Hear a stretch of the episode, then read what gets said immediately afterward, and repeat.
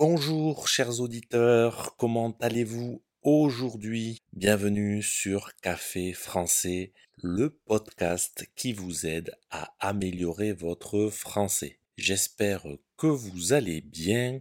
Aujourd'hui, nous sommes mercredi 27 juillet 2022.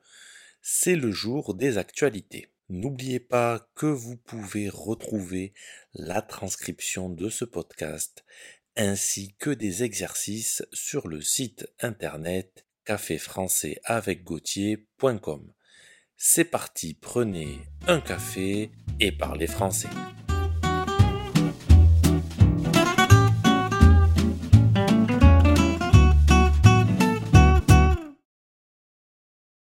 Organisation des Jeux olympiques 2024 à deux ans des JO ou Jeux olympiques qui auront lieu à Paris en 2024, le président français Emmanuel Macron a organisé lundi dernier une réunion avec une dizaine de ministres pour faire le point sur cet événement, les défis sécuritaires et budgétaires inquiètent. La sécurité et le budget ont donc été discutés au cours de cette réunion. Deux points principaux ont été à l'ordre du jour de cette réunion le budget et la sécurité. Nous sommes à deux ans quasiment jour pour jour de l'échéance, puisque les Jeux olympiques auront lieu du 26 juillet au 11 août 2024. Le président de la République, Emmanuel Macron, veut montrer que les JO sont une priorité et que rien ne doit être laissé au hasard.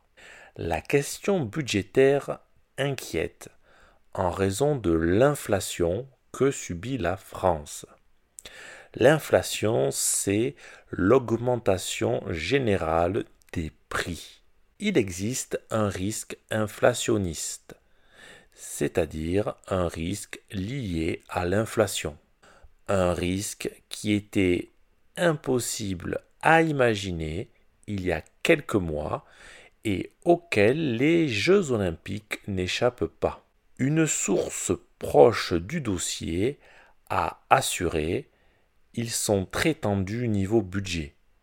C'est-à-dire que pour respecter le budget, c'est compliqué.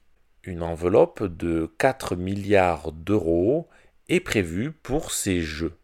Cela comprend la billetterie, les sponsors et la contribution du CIO, le Comité olympique international.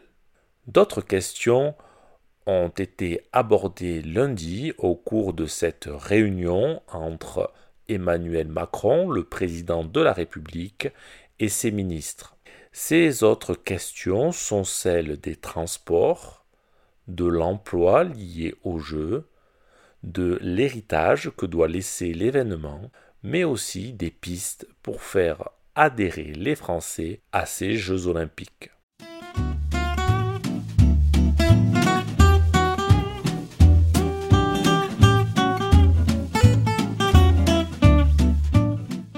Restons à Paris pour parler du fameux Paris-Plage.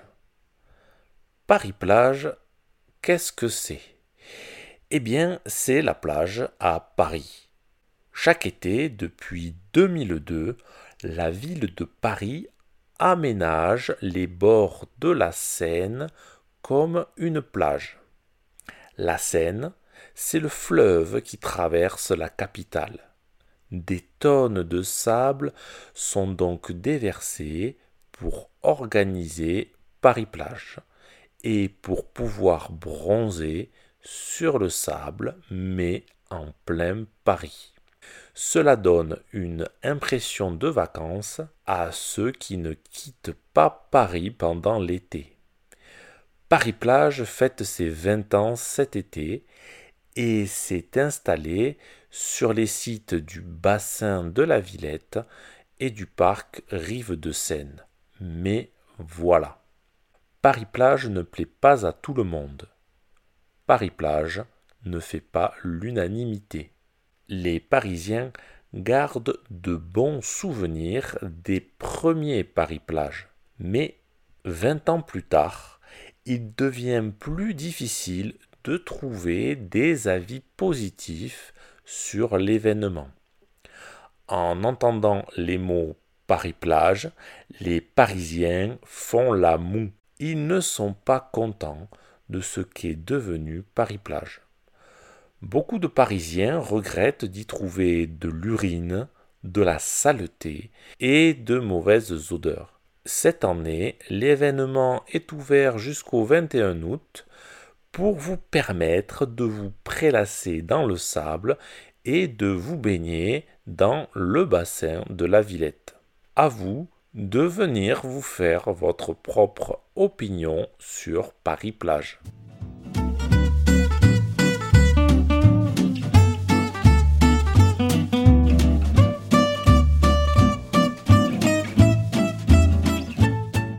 Face à la flambée des cas de variole du singe, l'OMS, Organisation mondiale de la santé, a déclenché samedi dernier son plus haut niveau d'alerte.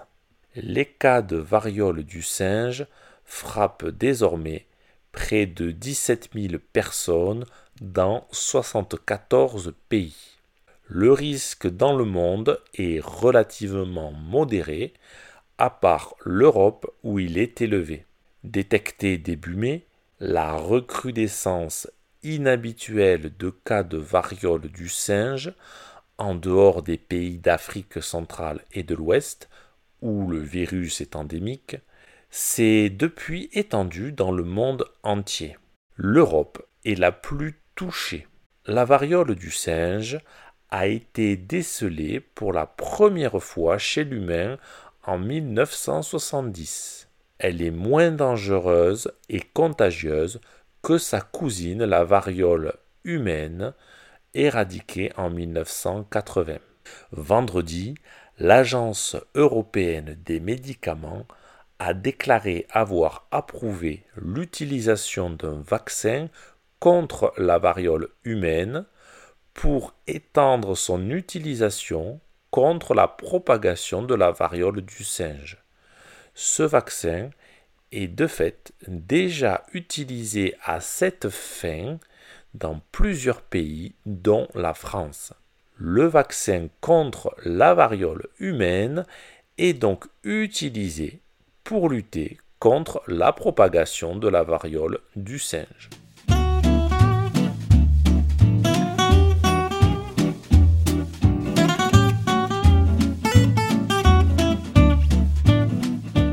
Terminer, un fait divers qui s'est déroulé en France.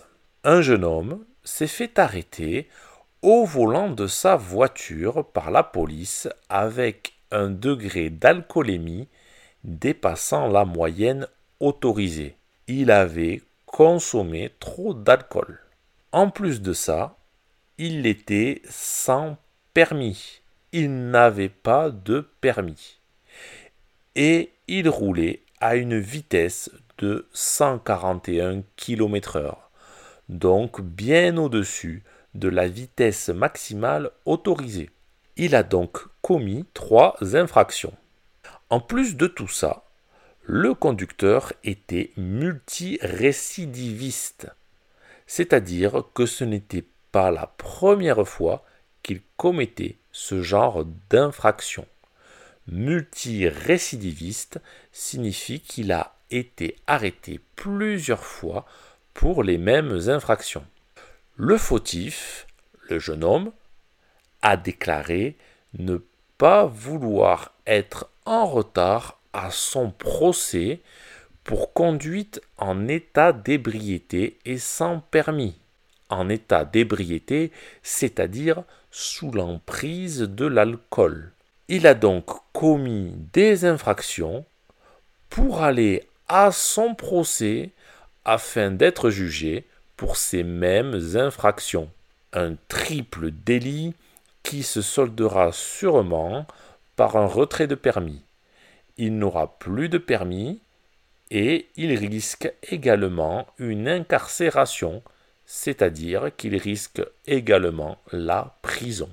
Si ce podcast vous a plu et pour soutenir le projet, n'hésitez pas à consulter les vidéos de Café Français sur YouTube ou à me suivre sur les réseaux sociaux.